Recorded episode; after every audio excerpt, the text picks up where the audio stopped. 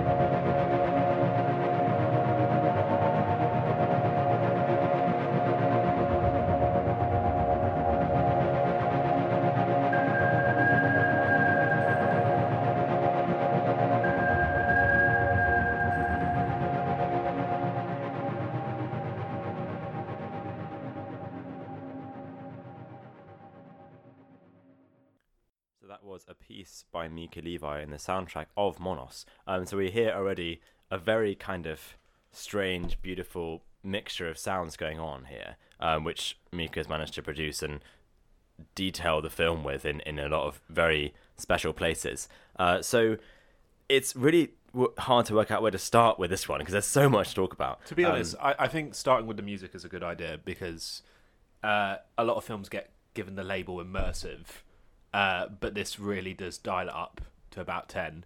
And uh, if anyone has seen something like Jonathan Glazer's Under the Skin, they can see the work of Mika Levi in creating that kind of deeply embedded atmosphere for what is a horrifying tale, as I'm sure we'll, we'll find out in due course. Yeah. So actually, it's it's interesting because both are movies um, that Mika Levi's written music for. So Monos here, but also Under the Skin from 2014, directed by Jonathan Glazer, who's going to do another film next year. They're both yeah, they're both very disturbing films and very weird films narratively, and, and they, they flow very strangely, and and they both have a lot of strange sexuality going on with them as well Yeah. that we'll get into very soon. Um, but I guess we'll start off with some kind of trivia about the film because there's so much to to unravel. I did a lot of researching afterwards. I found out that according to Wikipedia, there are two locations they used in Colombia to film that had never been filmed in before because of the extreme weather. And I'm not going to try to pronounce the, the names of them. Um, but because in the movie we see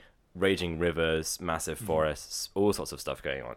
And there's so much realness going into this because it's all about guerrilla warfare and child soldiers. And I would say a more Hollywood film than this would go into what it's like and the horror of being a child soldier and the moral implications. And that, this movie has this, but it never focuses on that. It focuses on the dreamlike nature of, of the characters and what they're going through. And I think part of that is because it's so much is actual about the ma- the filmmaking process. So uh, Wilson Salazar, who plays the kind of messenger character who comes to visit the children while they're guarding this woman, and he gives them the milk cow and comes back at a later stage in the film. He was a child soldier from age eleven, and he deserted at age twenty four, and then related his experiences to the, the director Landes, whose family members had also been kidnapped during guerrilla warfare, so his his cousins, that kind of thing. So there's there's certainly a strong element of realness to the story, and I mean it's interesting that you bring up the kind of slightly more Hollywood take because there's undoubtable parallels between this and something like Netflix's Beasts of No Nation, and there is a sort of almost didacticism and morality tale that comes with stories of child soldiers that often makes it less interesting than it can be. And I think this film sidesteps that in a very clever way because it starts talking about why these soldiers are being disciplined and what power means in the eyes of soldiers who are still very much infantile. The, the the age range I would say is something like from between ten and eighteen. Yeah. is what I would say. Um, yeah, the Hollywood thing again is interesting because we have um, the two Guardian uh, writers who who reviewed and talked about this movie. So we've got Alex Godfrey describing it as like Lord of the Flies in hell.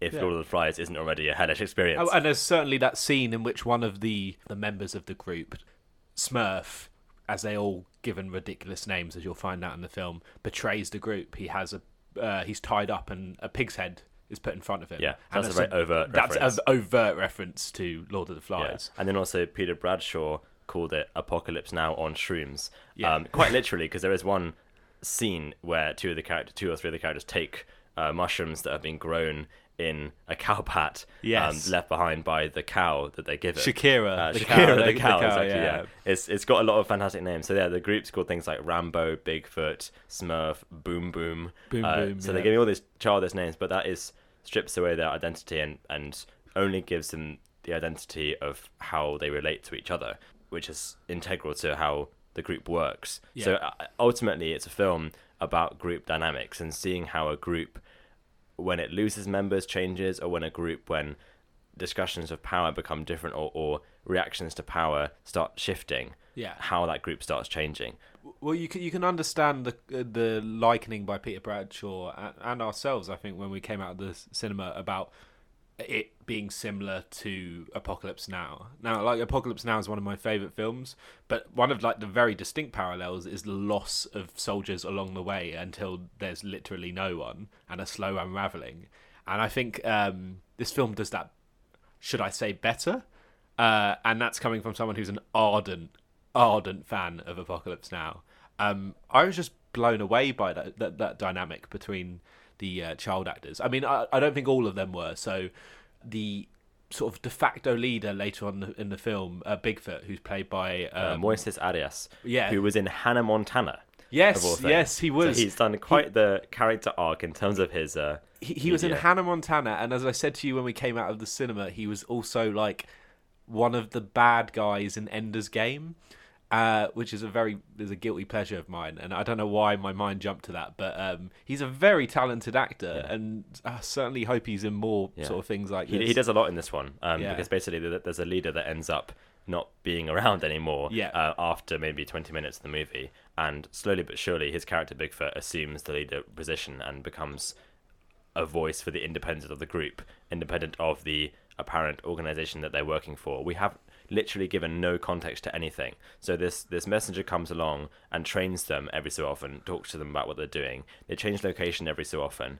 But apart from that we just have no clue as to who they're fighting for the left or the right. We have no clue what country they're in. It's completely unnamed. So it it, it allows us to dive right into what's mo- what's most important in the film, which is the dynamics between these children and how they relate to each other. it, it certainly makes it difficult as well to describe it to someone over sort of like a show like this because it, it you're right that it you get thrown into the middle of it and also the narrative isn't as concrete as things that we previously reviewed in the past on on this show um but it's those dynamics between these children and and for one thing that cropped up in a lot of the reviews that I, I was thinking at the time and I didn't know how to quite articulate is despite the fact that some people gain more power among the group, all of there's a fluctuation between ch- uh, perspectives, as in all of the members of this like cohort of child soldiers have moments in which their their characters develop and feel the repercussions of what's going on around them. And I thought that shift in perspective, like quite frequently, was such a refreshing aspect to this film because it, it, it meant that we weren't leaning too much on one perspective that might have dragged on if this film just focused on that, you know. Mm, yeah, and I think what is so impressive about this movie is that they managed to convey the importance both of the group's cohesion and of the group's members Yeah. with a lot of things. So obviously the title is based off of um, the apparent the mythical giant monkey called Mono Grande, which is meant to have existed somewhere in South America. Um, Yeah. So Monos collectively, that they are a, a group of these powerful mythical beings, basically, and hence they're given sort of cartoonish names in some sense.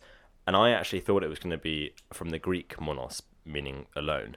Uh, yeah, well, see, would see, different reviews picked up on different interpretations of that. So, arguably, it can be both Yeah. of those things in the capacity because they are a stronger group, group together, but they are also, at a certain point in the film, very much detached from the wider military organization that they so previously belonged to. Yeah, exactly. And they the, the sense of isolation that that their locations bring. So in some scene, or early in the film, they're on this mountaintop filming with a lack of oxygen. So the parallels with the Apocalypse Now are so prudent because of the grueling nature of the shoot. So the actual director was taken off on a stretcher one day. They had limited rations of food.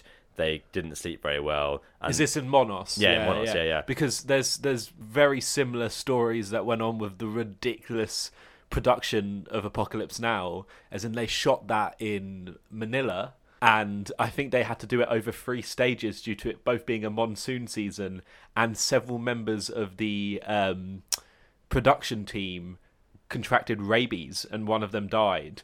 And actually, I remember reading a book by Peter Biskind about this. And some of the scouts for the locations that were locals would wear numbers on the back of their shirts so that if they died, they would be able to be identified. So it was that insane. So you can kind of see like the end outcome does have a similar vibe Yeah. to it, you know, and it, these these parallels are, are, are very much legitimate. I knew it was nightmarish for Apocalypse Now, but that's even further than Yeah, I thought. yeah. I mean, that that even gives it a parallel to Heart of Darkness. One scene in the book that is based off by Joseph Yeah. Conrad. One scene in the book, there's this horrendous bit where they find a, a black guy's body washed up by the river, and it's it's very throwaway comments have Yeah. given about it. Um, and that Scouts of the Numbers kind of reminds me of that. That's, that's awful. Um, but this, yeah, this film no one died, thankfully, but there was a lot of difficulty and a lot of harsh environments. And I was watching an interview with the with the actors about this, and and Moises Arias was part of this. Yeah. And they said, you know, it was amazingly difficult, but you know, they were still acting, and it wasn't like, you know, it wasn't like they were going through this as some kind of pilgrimage or something. You know, Yeah. they had a job to do, and they were there to do it. So I think a good a good springboard to talk about this film is um, oddly Martin Scorsese's comments about Marvel. So recently we've had Ooh. this massive kerfuffle about Martin Scorsese calling Marvel's movies not real cinema, um, which is a you know ultimately is a dated take, and you can see where it comes from because he wants to preserve cinema as this holy thing. But the reason why it comes up for me is that Monos, this movie, is the the most authentic piece of cinema I think we've reviewed so far on the show. So I think for me, Aretha Franklin's Amazing Grace, the movie we reviewed a few months ago, which is about the concert that she Yeah. recorded in the seventies for her album, was fantastic and, and possibly the closest I would say that came to this kind of different different mode of cinema. I would say, um, and by that I mean purely in the sense of, of cinema that strips away the sense of personal existence. But So do, do, do you find that to be a, a different experience? Because with Amazing Grace, there was this sort of meticulous drive towards authenticity, the lip syncing, well, to recovering the audio footage that was scrambled um, when Sydney Pollack originally took it out, was at the helm.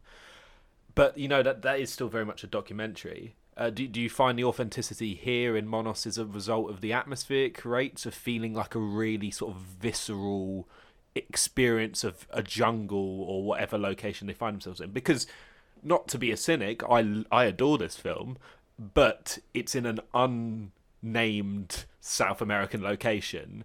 And it, yeah, it does feed into the experiences of its director and some of its actors, but we don't know specifically what it's pertaining to in terms of an actual conflict. Sure. So I think what I mean most by by the comparison I made to Amazing Grace is that with both these movies, you just sink into them completely. So with the Aretha Franklin one, it's like you're in the audience basically. You're, you're kind of there in in the moment of, of the recording and, and, and of the singing basically, and you're, you're you're you're as a viewer individually you kind of vanish. I would say, and then with this one, you vanish into the jungle with the soldiers. So it's a different kind of vanishing, uh, but hopefully the kind of quite pretentious point comes through because Yeah. you know we've watched a lot of films that we've really enjoyed, but they all, in some sense, are movies that we can see as just things that we went to go to see in the cinema. Um, whereas with Monos, it kind of it expands beyond that a bit for me. And with Apocalypse Now, I guess it's similar because both these movies almost force this this vanishing of the spectator, and it just becomes this this thing that exists on its own. It, it, it's, it's like it doesn't need you to be there to exist. I, th- I think uh, by merit of the fact it's so grueling, it, it, it does add to those layers of immersiveness. Um, I mean, and just going on from that, so we mentioned previously that there are parallels with Lord of the Flies. Now, in Lord of the Flies, the ch- the children like slowly descend into some animalistic barbarism, uh, but previously try and adopt some forms of what they consider civility, the conch, etc. So the parallels here are not superficial, but they're not com- like completely verbatim um, in Monos because what I think works so well about this film is, and I think we're going to go into slight spoiler territory here, but I think it's crucial. You see the slow sort of d- disciplining of each individual member of this guerrilla force, and then you see them falling to the wayside when other indulgences get in the way, be it through alcohol, be it through sexual relations, which I know we'll get onto, be it through other forms of hedonism that comes with being with people of your similar age. And then about at the midpoint, um, when they've kind of gone off the grid uh, and hidden away from the organization, and that's all that we're told about the wider military group they find themselves in, do not know where they are.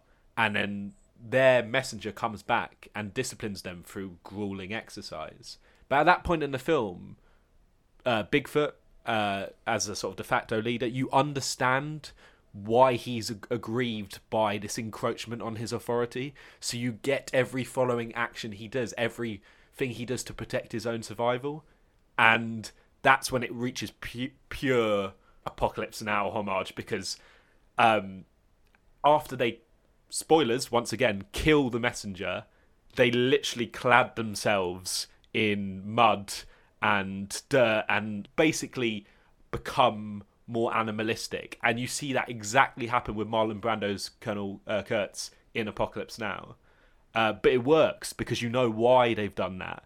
Because they want to feel like this disciplined military unit, but not beholden to anyone else. Yeah, the animalism is definitely a very prudent point, and obviously that kind of feeds into the title Monos if we're going to take it to be about Mono Grande, Yeah. the monkey, um, because from right from the get go, we have this yeah this interplay between them being trained by the messenger and them seeming to in- like that, and, Yeah. and it's it's causing them to bond more, but they have their own rituals. So one of the first questions we get in the film is. Um, Wolf, the first leader, asks if he can enter into a relationship with Lady, one of the other characters Yeah. and the messenger says i approve of this bond or something Yeah. and then once the messenger's gone off again they have this crazy ritual they dance around a fire and and they're all basically blessing the bond between the two characters and that's it's very also, matrimonial. Yeah, yeah, exactly. In a, in a sort of their Yeah. take of it. and that's all and that's consummated as well and we see these rituals later on. There's a birthday ritual where they where they thwack a guy 15 times um, to Oh, celebrate. I, I love that birthday. because yeah. basically you see them starting to beat him and you think he's done something wrong, only for you to realise they're giving him birthday beats, which I Yeah. thought was just really good Yeah. because people do that now. Yeah. and there are loads of places where we just see these crazy, crazy rituals that seem to have been invented by the characters Yeah. for themselves, and this sense of bonding between them, and that's obviously ritual and dancing around fires, very animalistic stuff going on, but it's t- a testament partly to the amazing preparation they had for the movie, but also the the project coming out and and coming out well in terms of trying to show you this group that are a group first and foremost, and you do know the individual members, but it's very easy to forget who's who because what is important is what's happening and where they are going together. yeah. Yeah. Yeah, for sure. Moving on from that, then, I think one of the sort of moments I think we both appreciated was the kind of depiction of quite like quite forthright and frank, honest sex scenes in, in, in this film because, as you mentioned, there is a consummation of this marriage between or union between Wolf and Lady, but that's the tip of the iceberg for what is like quite a sexually charged tale, as much as it is about you know survival and about military dignity. What did you think, Yeah. think about that? Basically, I, I think the sexuality in this movie is just incredible. There are lots of very, very different sexual encounters going on, which, which is which is part of why it's so good. Um, so we have this consummation. We have a scene where there's a three-way kiss um, between characters of one of whom is a, an unknown gender. So Rambo is a character actually who I thought was a guy in the movie, and I think did so I, did you. Yeah, yeah. exactly. And um, Rambo is played by Sophia Buenaventura, and the the confusion of gender that we both experienced with this character, I think, was in in, in a sense a goal of the director because Landes called the film post gender and the, the the character post gender of, of Rambo, Uh, and I love that. Um, and Rambo is actually the last character we see on screen. Yeah. Um, and so that that's continuing the sexuality of the movie is continuing the project of the movie as as post gender, post binary because Yeah. chaos is not binary and post meaning ultimately at the end of it because it, it it is this chaos eventually. So there's the, the the strangest sexual encounter we have is when the younger girl of the group is guarding the hostage um, called Doctora, who's a female engineer from America, and the engineer is kind of an older woman who is trying to persuade the girl that they can go back together, and if the girl agrees to escape with the hostage, then she will give the girl what she wants in, in a new life, basically. Yeah. And they kind of come together and they sort of embrace, and then that girl starts kissing her neck, and they're both obviously desperate and craving for this physical contact, and it, it becomes sexual after a few seconds. But then they kind of draw away immediately, and then kind of the girl is laughing through tears, Yeah. trying to work out what happened, and the engineer is very confused and a bit disturbed as well. I think I think that element of sexual confusion is something that linchpins a lot of those kind of scenes in this film. I think the very fact that they are still decidedly quite innocent or naive, and the engineer character is not, but she's been placed in a sort of infantilized position of prisoner to these kids, and so is just as equally confused. Um, a few reviews did cite Larry Clark's um, Kids as a kind of parallel film in terms of the depiction of sort of sexual relations between young teenagers in that capacity, which I thought was interesting because I'd never find any of the scenes in this film as prurient and licentious and slightly immoral as what you see in kids.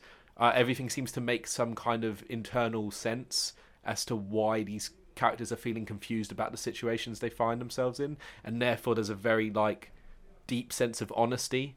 But interestingly, because they are a group, it's not like anyone's really fundamentally tied to any of the others. So there were a few comments that are made where it's like, "Oh, now I want to be with this person," or there's a scene later on where Bigfoot, as as I mentioned, as the de facto leader, wants to um, sort of consummate a union with Lady in the wake of spoiler Wolf's death, uh, but she's more interested in Boom Boom, who's another boy within the group, and so there's that kind of interchangeability and that kind of free free flowing sexuality that was really rewarding, or I felt felt very very truthful. Mm. I know what you mean actually, and there was definitely the, the sense of the honesty and the and the in infantile nature of it is obvious because they are children. Um, but it's also just it's just so it's just such great filmmaking because it is all about this these dynamics between characters that are so obscure and they're not described and not really explained with anything. There's no voiceover explaining the actions. There's no there's no kind of lingering action where we are given proper reasons as to why people mm-hmm. are acting that way. We're just we're expected to understand it, which is really good because it's a sign of a filmmaker who knows what he his message wants to be and isn't going to stifle the mess the, the film with it, but is going to hope that his viewers will get that. And again, to go back to his own comments on it, he's talked about the movie as trying to break any binary notion of, of future and past, of man and woman, of paradise and hell, and to try and get at something more in your stomach and through your skin is, is what he talks about, and, and like a dream. And the paradise and hell comment as well is also very pertinent because you know they enjoy their lives. There's no sense that they are that they don't like where they are, apart from in the final third of the film when we have a couple of characters who want to escape and want to get away because they realize this is not for them, or one of the characters, yeah, Rambo ends up at this house because he gets caught by this family while the father's um, diving for gold in this river. Yeah, that that all goes south as well. Um, but I just yeah, there's so much about this film that that is this this whole sense of non-binary, which we obviously tend to understand as a sexual orientation, mm-hmm. but it covers so many different grounds because it is a film that dedicates so much to its own chaos and its own identity as this unnamed group who in a forest who are just living through instruction, but then eventually through instinct. I, th- I think the reason I, I I like that following into instinct, as in sort of descending into this kind of tribalistic, very strong at the heart group, is in part because the way I see this film, the the overarching theme is one of emancipation. I think it's one of not just letting go in the sort of anarchic, crazed sense that you might find like a um, a Colonel Kurtz in Apocalypse Now or, or a losing of your mind. It's more of a an emancipation from the restrictions of a discipline that you no longer think applies to you. And accompanied with that is a slightly reckless nature of just being young, um, uh, which I think adds just this different dimension to this film. I think if this was done in the exact same way, but with slightly older actors, maybe not quite adults, but slightly older, it wouldn't work in the same way because that like combination of naivety and the need to feel like independent in the face of like strong discipline is what makes everything hit home so hard. Mm. It's what makes that scenery beautiful. Actually, that's a really good side point that we should move on to.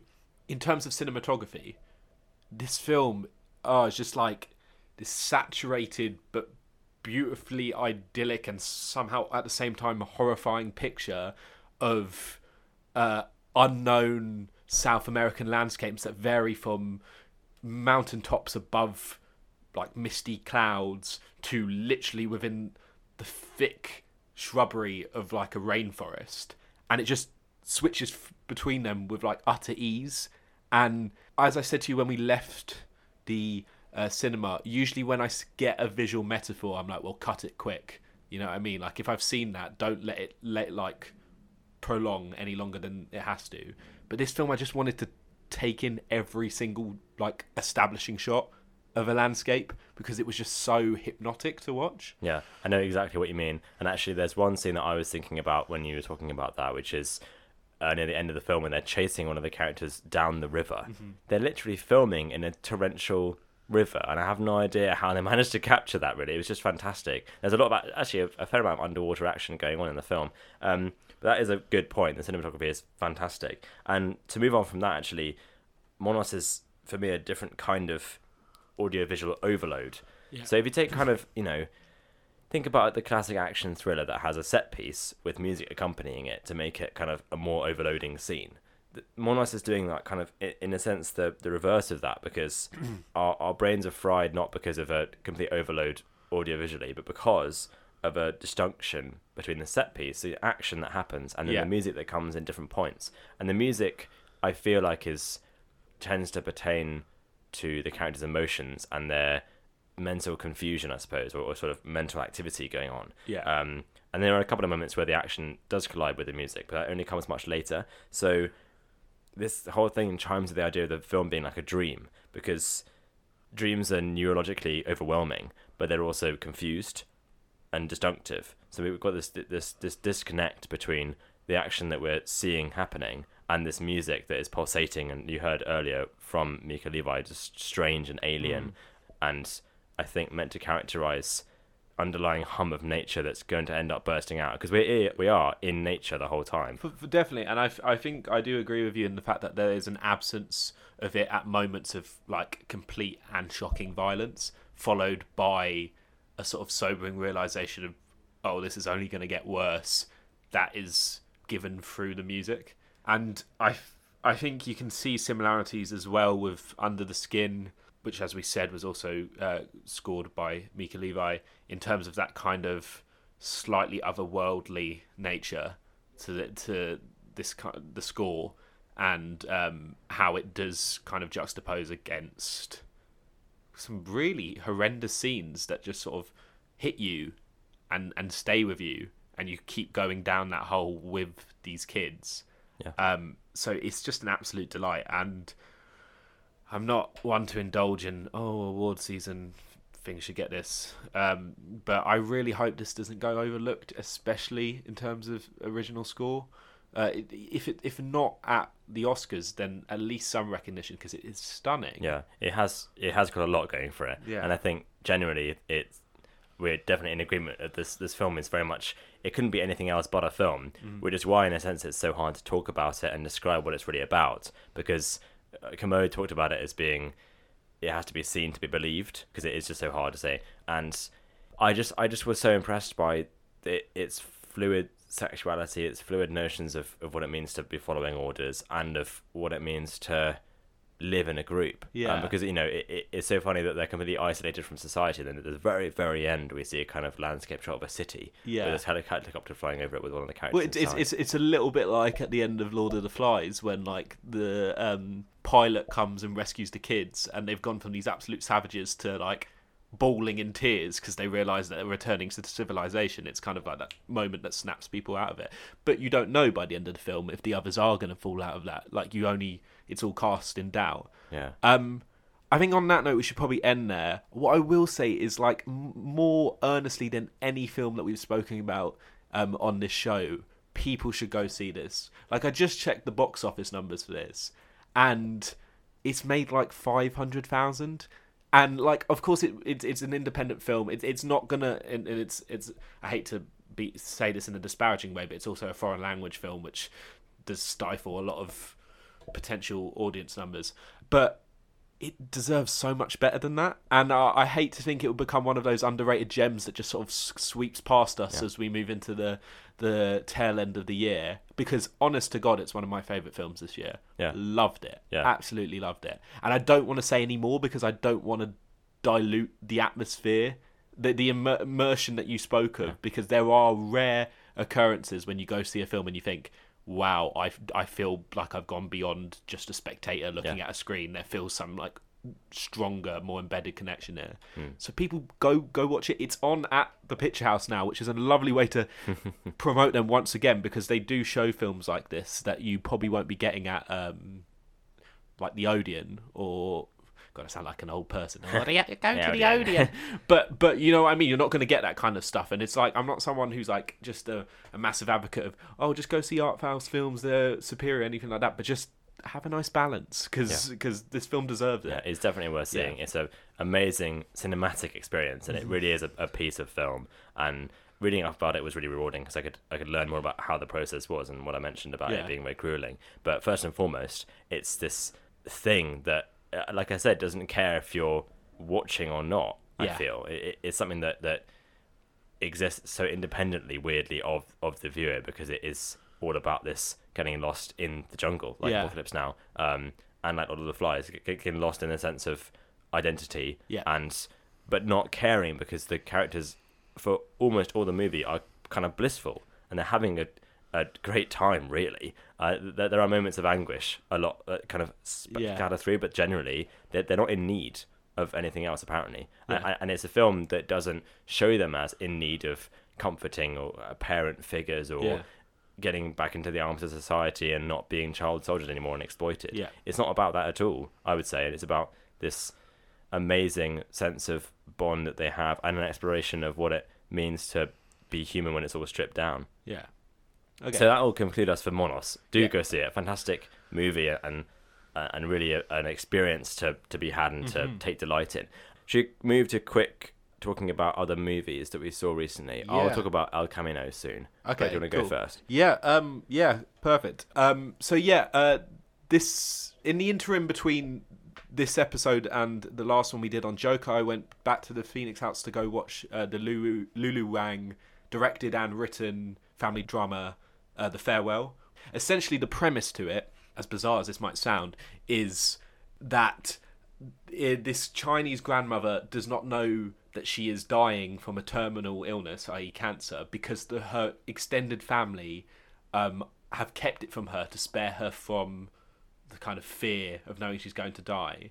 And so Billi, played by Awkwafina, is an American-grown granddaughter of this grandmother who comes back to China to see her one last time under the false pretenses of a fake wedding.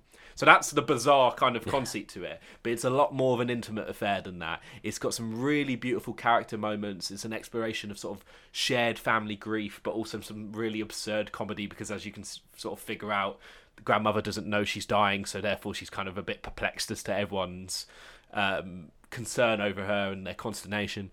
Um, and there's some sort of amazing interplay between her and the rest of her family, and it's a it's kind of a bizarre level of dramatic irony in it because she's constantly worrying about the welfare of everyone else, not knowing that she's suffering from this illness. And it's just got these really lovely nuggets of sort of familial interplay between different characters of the family. I won't go into them now because I think you should have that luxury when you go see the film. And the other sort of overarching theme to it is um, at times slightly heavy-handed but really important thematic clash between eastern and western values about family and duty and what you decide uh, to tell your family and where you place yourself within a, a family of like is it high is it a hierarchy? Is everyone sort of uh, on the same level? Should you be telling them those things? Should you be honest with them? Give them time to grieve? Um it's it's really lovely. And um i just kind of felt like it was it was a real nice warm hug of a film for something that was so clearly about death. So the farewell, Lulu Wang, she based it off her own personal experiences, and it was serialized into an episode of This American Life, which you can listen to. We can drop a link to it in the bio, but uh, do give it a watch because it's it's really sweet and it's Yeah. just like endearing and quite, Fantastic. quite intimate. It was in the running to win the Palme d'Or this year, isn't it? Yeah. And the Parasite ended up. Yeah. Uh, Parasite ended up winning the Korean drama. That sounds fantastic. And I'm Yeah, looking forward to seeing it. me Um, too. But yeah, no, it sounds like a very sweet film and something that is again skirts a, a good line between comedy and and and sad drama. But it's it's a little but bit like uh, when we went to go see uh, Late Night. It, it's like that same kind of level of engagement. You kind of like you like it, you like the themes in it, but it's it's it's just it's a nice experience for the time that you watch it. I think. Hmm. Okay, sure, sounds good. Um, so I took my time with Netflix uh, a couple of weeks ago and saw El Camino, Yeah. um, which is the Breaking Bad movie spin-off kind of epilogue to the show, uh, and it basically focuses on Jesse Pinkman in the aftermath of the events of Breaking Bad Yeah. and where he ends up going, what his what his kind of mission is over the film to Mm-hmm. to try and es- escape basically from everything that he's gone through. Uh, and I def- I won't go into spoilers at all because it there's a lot going on there. Uh, and basically, I would say that it is a movie that re- is it doesn't rely totally on it, but it's very much you get so much more out of it if you're a Breaking Bad fan. Yeah. Um, because it follows on directly from the ending of it, and there's so much um, trauma and everything from the end of, of the show that will inform how you feel about it. I thought it was great. I mean, I, I thought it was a really good way to epilogue the show, give it give it a proper farewell in some Yeah. ways. And just um, Aaron Paul, who plays Jesse Pinkman, is really really good. Um, it's got a lot of a lot of dark humor that I didn't expect was going to happen. I thought it Mm-hmm. was going to be more straight down the line drama, but actually, from Vince Gilligan, the writer and director of most of Breaking Bad, Such a good writer. who's a fantastic writer, um, I actually commend him quite a lot for not for deciding not to just make it a brutal, dark drama the whole way Yeah. through. There is a lot of that, but it It's- does it, it does have the comedy that you kind of need, um, and it's it's yeah, it's got a great. It, it's got a couple of just fantastic zinger scenes. Yeah. Th- there's a fantastic kind of westernized, stylized scene Yeah. that ultimately is serious, but it's really enjoyable to watch. Yeah. and just yeah, it, it's it's a great combination of pretty much everything that makes Breaking Bad really good. The characters are really well written and really well acted. Yeah. the writing is brilliant, which is what I just said. Lol, um, but that's Yeah. fine.